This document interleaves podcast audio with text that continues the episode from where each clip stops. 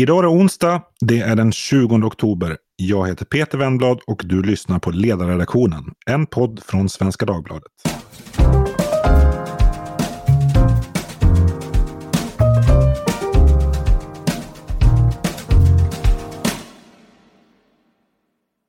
Idag så ska vi prata om imorgon. För då samlas Moderaterna till arbetsstämma i Helsingborg. 200 ombud och partistyrelsen ska bland annat ta ställning till ett nytt idéprogram. Och ny politik får man väl säga, även om många av förslagen känns igen. Eh, men kring bland annat invandring och integration, klimat, jobb och tillväxt och sjukvård. Och på tal om vård och hälsa, hur mår egentligen Moderaterna? Varför lyfter inte partiet i opinionen trots att regeringssamarbetet får väl sägas vara mer än dysfunktionellt och att samhällsdebatten i så hög grad handlar om Moderaternas frågor. Eh, det här tänkte jag diskutera med två ledande moderater jag alldeles strax ska introducera. Eh, och att det är just de här två är faktiskt ingen slump eftersom de har lite olika uppfattningar i den fråga som väntas ge upphov till mest diskussioner på stämman. Nämligen partistyrelsens förslag på att skärpa reglerna kring arbetskraftsinvandring. Eh, det pratar vi mer om senare.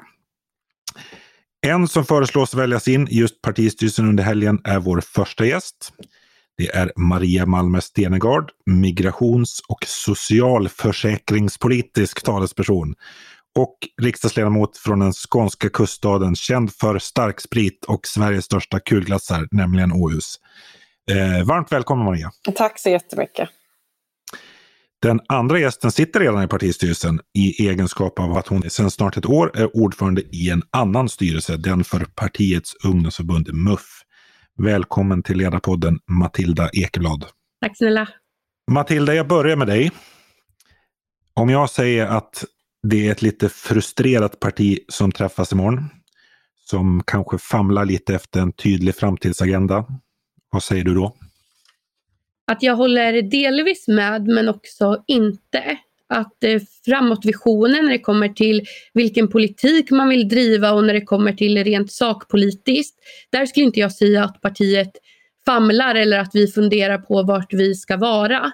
Jag tycker att Ulf Kristersson har stakat ut en tydlig riktning och att eh, även propositionerna till den här stämman är ganska tydliga blandat med den grund som Moderaterna är moderata DNA som vi står på blandat med nytt. Men sen är det väl klart att det är frustration i det att det skiljer ofta en, ett mandat mellan blocken beroende på vilken opinionsundersökning. Att vi är ett stabilt parti på de procenten som vi ligger på opinionen nu, men att det inte går supersnabbt framåt. Mm. Va, vad säger du Maria? Hur mår Moderaterna med mindre än ett år kvar till valet?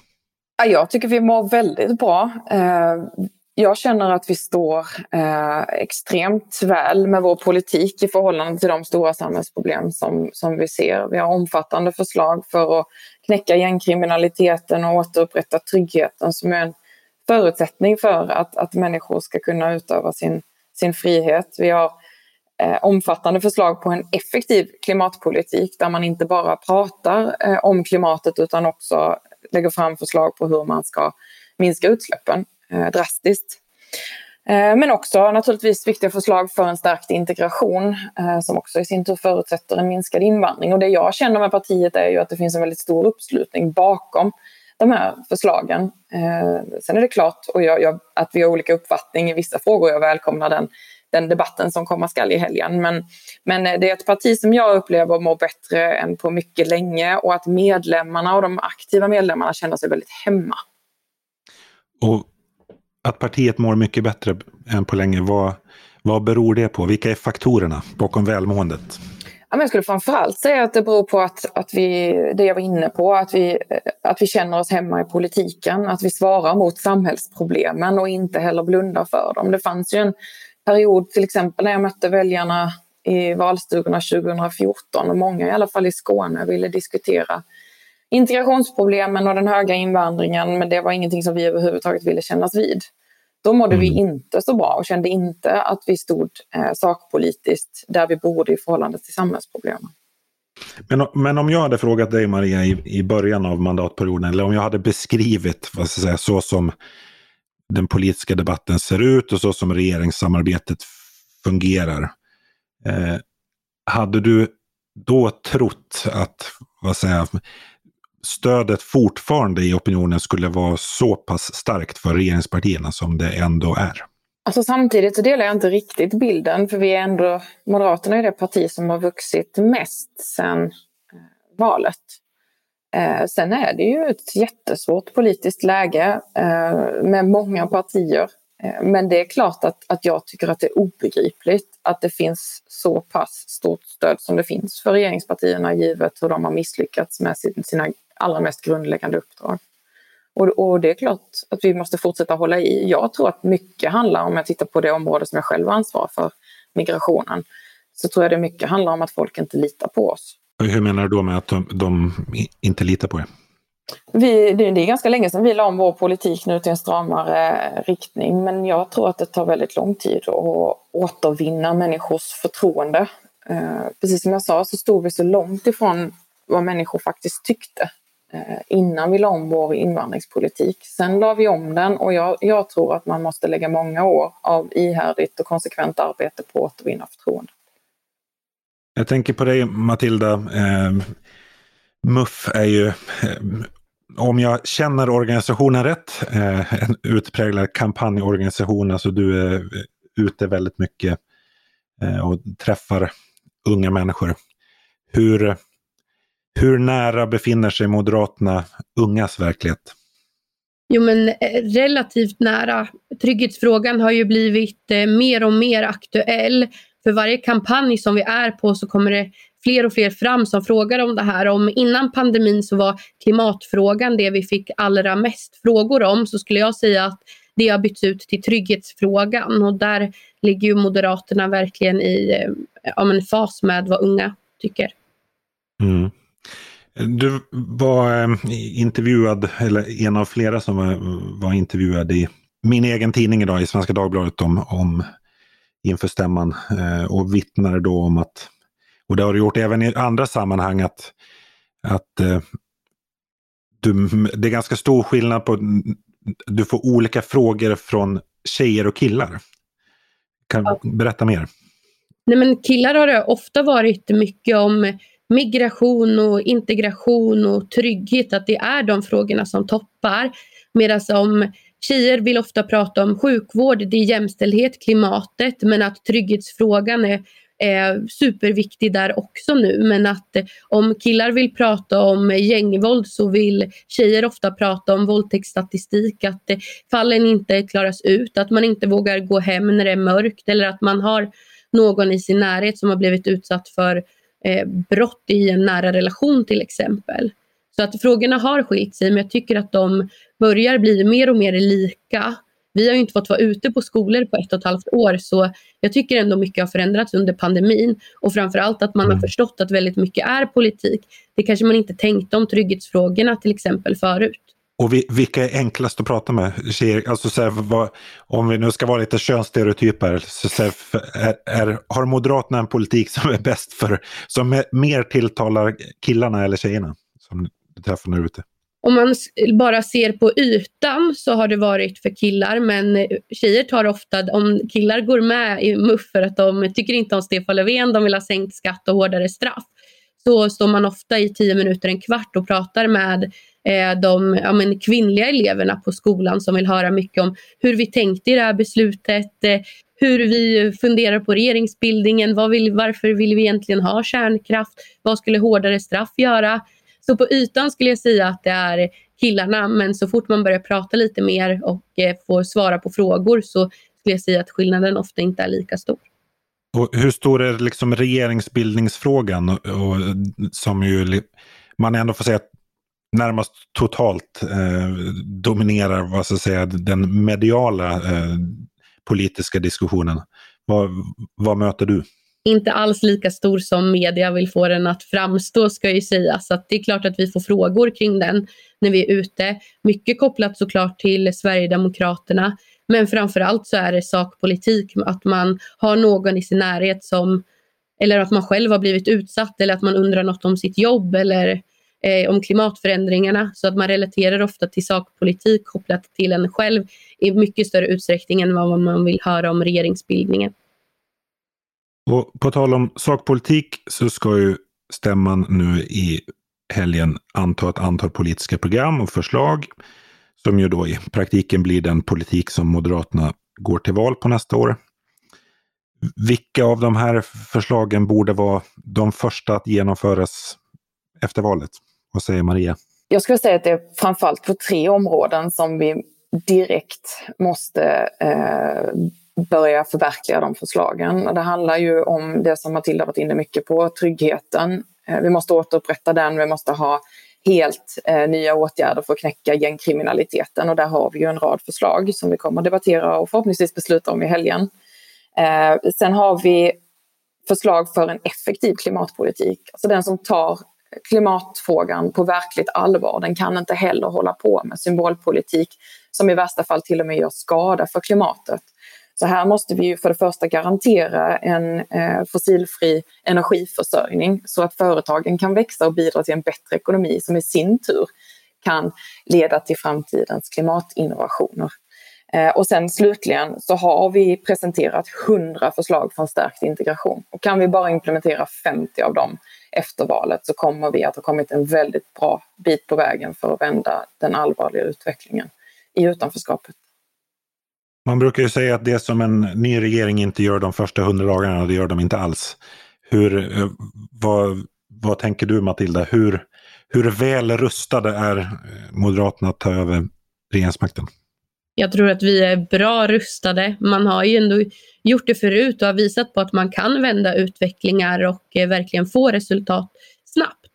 Och eh, med det här underlaget och de politiska förslagen som vi ändå ska ta i helgen så tycker jag att vi står mer rustade än vad vi gjorde förra veckan också. Så att jag känner hoppfull inför det men också att man eh, la en ordentlig budget i höst som visar på att vi är redo att få igenom en borgerlig budget redan i höst.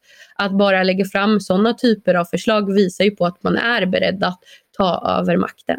Jag kan väl uttrycka det så här, en fågel har viskat i mitt öra att det finns en viss intern kritik eller vad säger och en kritik i den moderata sfären, eller man säger, om att partiet är bra på att beskriva problem eh, och kanske i viss mån även liksom har politiska förslag, men att det saknas det där wow-faktorn eller vad säger, den tydliga färdriktningen och framtids framtidsvisioner ligger väl inte riktigt för eh, eh, Moderaterna, men liksom en, en, en tydlig målbild. Vad, hur ser du på den kritiken, Matilda?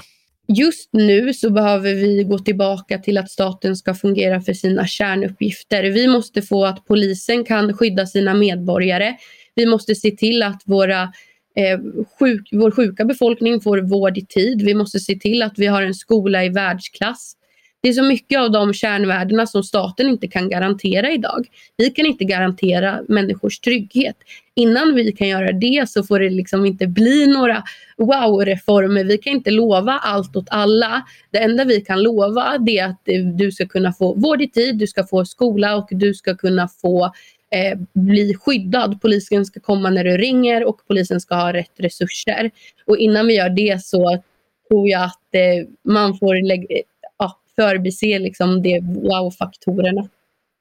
Hur tänker du Maja? Nej, men jag känner faktiskt inte alls igen mig i den beskrivningen. Jag skulle säga snarare tvärtom. Alltså den här fågeln då som har viskat har nog inte läst vårt idéprogram där eh, vi verkligen stakar ut den långa sikten. De har nog inte läst de hundra konkreta förslagen för eh, att vända integrationskrisen och alla andra propositioner som läggs fram på den här stämman. Så jag tycker att Matilda har har helt rätt. Det är klart att vi inte kan lova allt eh, och det ska vi inte heller göra. Eh, utan vi måste fokusera på statens kärnuppgifter och återupprätta tryggheten. Men vi vet varför vi måste göra det och det är ju för att på lång sikt kunna garantera människan hennes frihet. Så att människor och företag kan blomstra och växa i Sverige. Ehm, det är back to basics alltså? Det, är det absolut. Det är det absolut. Alltså, om man inte kan, kan eh, liksom stå upp för, för de kärnvärdena och de delar som staten är satt att garantera, då ska man inte heller ägna sig åt någonting annat. Men att vi inte skulle ha svar på frågorna, det, det känner jag mig väldigt frågande till. Ja, nej, men jag kan väl instämma där.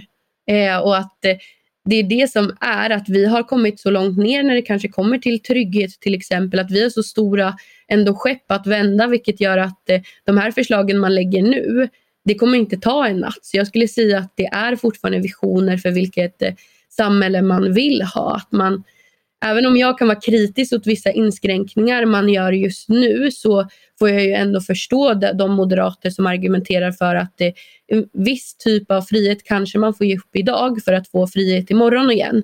Och det är väl så man får se lite på Moderaternas förslag nu också. Jag vill ha en mindre stat och då får man börja ja, nu för att kunna fortsätta imorgon. Och apropå att, att du är lite kritisk Matilda, eh, så tänkte jag leda över diskussionen till just den här frågan om, om eh, arbetskraftsinvandringen. Ehm, för det är alltså så att Moderaternas partistyrelse lägger fram en proposition till eh, stämman som eh, Bland annat som innebär i korthet att det blir betydligt svårare att arbetskraftsinvandra till eh, Sverige. Men, och även om du ännu inte sitter i partistyrelsen, eh, Maria, så är det här ett förslag som du har vad säger, anfört i debatten eh, under en längre tid. Varför vill Moderaterna göra det? Jag skulle säga att, att det är avgörande för att vårda och värna den viktiga reform som alliansregeringen drev igenom som handlade om att det är företagen som själva ska bestämma vilken arbetskraft de behöver och inte fackföreningar eller myndigheter.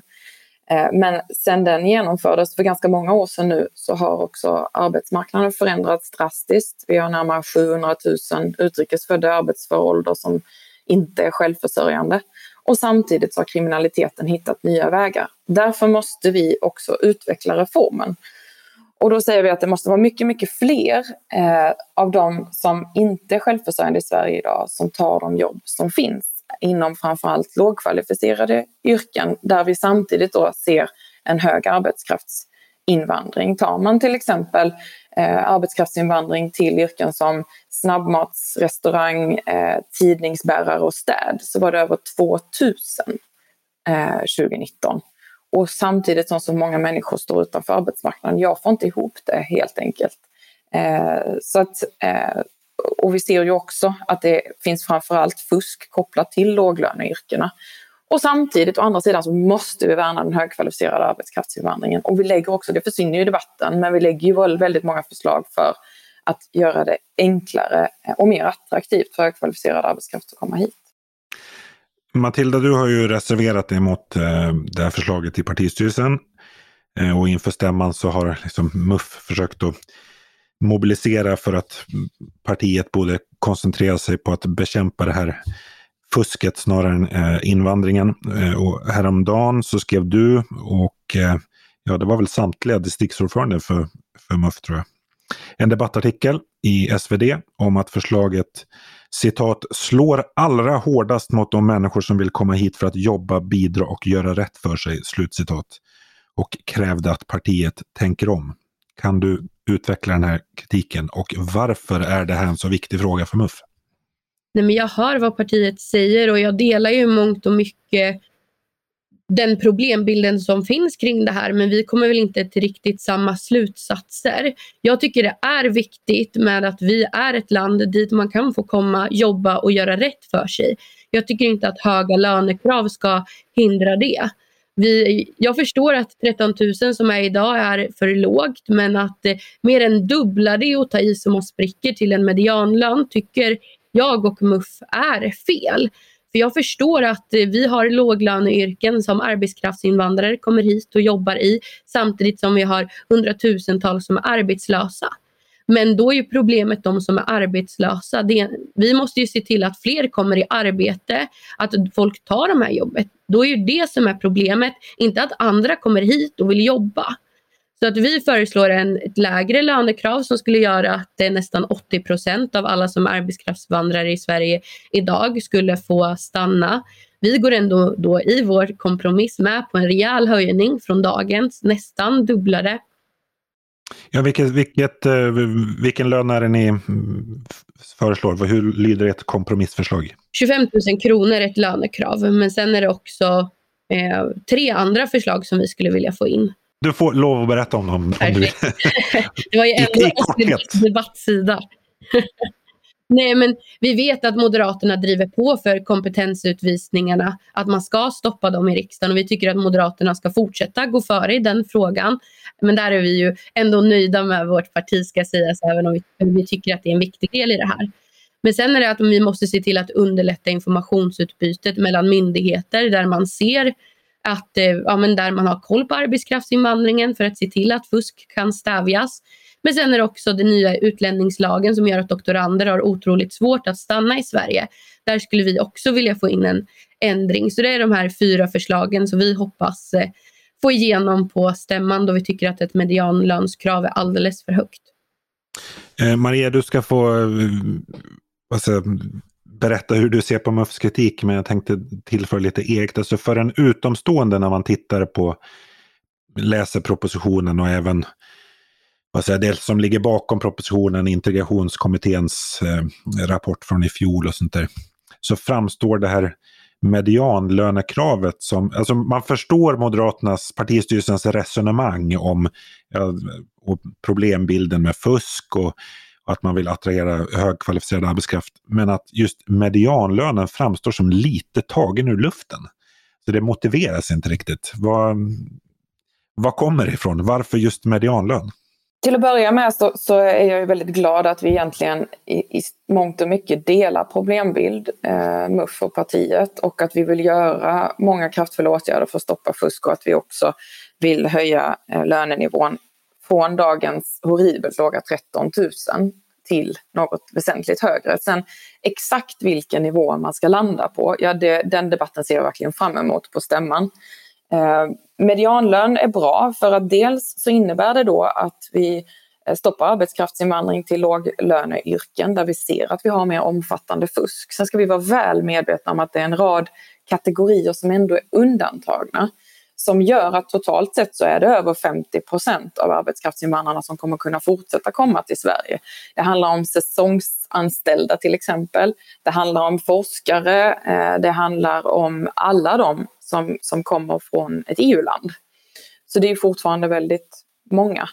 Att man landar på exakt medianlön, det är ingen absolut vetenskap, men det är ändå vedertaget. Det är någonting som beräknas och uppdateras eh, år, ja, med viss regelbundenhet. Eh, och eh, vi tycker att det ligger på en rimlig nivå helt enkelt. Men det är klart att det alltid kan diskuteras. Ja, det, det, det låter ändå som att du, är, du inte stänger dörren för MUFs kompromissförslag. Nej, eftersom vi säger att det inte är en absolut vetenskap och att, att vi, vi delar helt ambitionen att höja lönekraven ordentligt så, så har jag inga som helst problem att diskutera exakt var den nivån ska ligga. Men nu är ju inte MUF de enda som har ifrågasatt partistyrelsens förslag utan även så, eh, företagsorganisationer, mm. arbetsgivarorganisationer. Det har kommit lite från olika håll att, att det här skulle få rätt eh, mm stora effekter försvåra eh, rekrytering inom eh, många yrkesgrupper. Vi kan ta ett exempel. Medianlönen för en kock ligger under 30 000 och just kockar är ju en stor, utgör ju en stor grupp av de som arbetskraftsinvandrar idag. Alltså hur, hur, ja det blir väl till Maria igen, liksom hur, hur ser du på den kritiken? Ja, som jag sa så är det väldigt många som ändå kommer kunna ha möjlighet att arbetskraftsinvandra hit. Sen är det ett fåtal kategorier som, eh, där det finns brist och som ändå kommer att träffas av eh, vårt lönekrav och då tänker jag att det kanske inte är helt orimligt att företagen är beredda att betala upp lite för att kunna få rätt kompetens. Och vi ska vara väl medvetna om att företagen redan idag, trots nuvarande då mycket generösa regelverk, eh, larmar om stor kompetensbrist ändå. Så det är inte bara det som sätter käppar i hjulen. Jag skulle säga att det är många andra faktorer. En sån viktig är återigen, vad sänder vi ut för signaler om, om hur Sverige är att leva och verka i, där, där eh, otryggheten och skjutningarna också påverkar om människor vill, vill bosätta sig här och bilda familj här. Så det är en komplex fråga. Ehm, men jag tror inte att man ska överdriva effekten av ett sånt här ehm, lönekrav på just möjligheterna till kompetensförsörjning. Och återigen, de som har låga eh, kompetens, alltså de som ligger i låglönesektorerna måste i mycket större utsträckning kunna försörja sig genom människor som redan finns här. Ja, och det här sistnämnda, alltså en grundläggande idé i arbetskraftsinvandringsreformen som eh, den första alliansregeringen eh, genomförde då, var ju att vad säger, arbetsmarknaden är bättre på att, eh, alltså företagen är bättre på att bedöma sina behov än eh, politiken. Och om man ser, jag förstår resonemanget om att det borde vara människor som arbetslösa människor i Sverige som redan befinner sig i Sverige som borde kunna ta många av de här lågkvalificerade jobben. Men är det verkligen så? Kom, vad, vad tror Matilda? Nej, men en vanlig skulle jag säga, missuppfattning i de här diskussionerna det är ju att vi skulle ha ett visst antal jobb och att det sen inte finns några mer. Om vi har fyllt på de arbetskraftsinvandrare så skulle det inte finnas några kvar till de som är arbetslösa i Sverige. Det är ju inte en fast siffra utan en rörlig siffra såklart med arbetstillfällen och ju fler som jobbar desto fler som handlar desto mer jobb blir det. Så jag skulle säga att det inte står i liksom, konflikt men för, för om vi tar när pandemin slog till så, så stängdes ju Sverige för många av de säga, lågkvalificerade arbetskraftsinvandrare som tidigare kunde komma till Sverige. Och då fanns det ju en, en förhoppning bland många företagare. Men, ja, men nu, nu kan vi skola om, eh, alltså snabbskola eh, arbetslösa svenskar för att ta de här jobben. Och ska man summera erfarenheten så är det väl så här, nej det gick inte så bra. Vilka, vilka slutsatser drar du av det Maria? Ja, att vi måste reformera bidragssystemet. Det finns ju inte alls drivkrafter för människor att ta de jobb som finns. Så att vår reform, vårt förslag till reform förutsätter också att det sker en genomgripande bidragsreform. Och då handlar det om att det alltid i varje läge måste löna sig bättre, ordentligt bättre att jobba än att gå på bidrag. Idag är det ju faktiskt så att en familj där båda föräldrarna med arbetsförmåga försörjer sig på bidrag och där man har tre barn eller fler och en av föräldrarna går till ett heltidsjobb i låglönesektor så gör det ingen skillnad på sista raden. Och det säger sig självt att det inte eh, skapar tillräckliga drivkrafter. Samtidigt som vi då inte har eh, krav på att människor ska sysselsätta sig heltid för att uppbära bidrag. Så bidragstak och kvalificering successivt in till svensk välfärd är en förutsättning för att den här reformen ska slå rätt.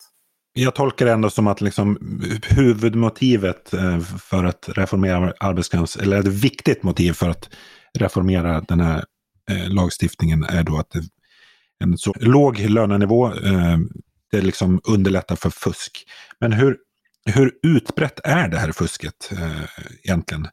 Alltså, jag vet, tankesmedjan Timbro gjorde en, en, en undersökning, i, eller en studie i, i våras där man liksom kunde se att vad säger, matchningen i, i arbetskraftsinvandringen att, har blivit allt bättre ju längre den här reformen har, har, eh, har fått verka. Alltså att, den, att de som kommer eh, till Sverige i, till, i väldigt hög grad liksom matchar bristyrken. Alltså hur, hur mycket fusk finns det egentligen?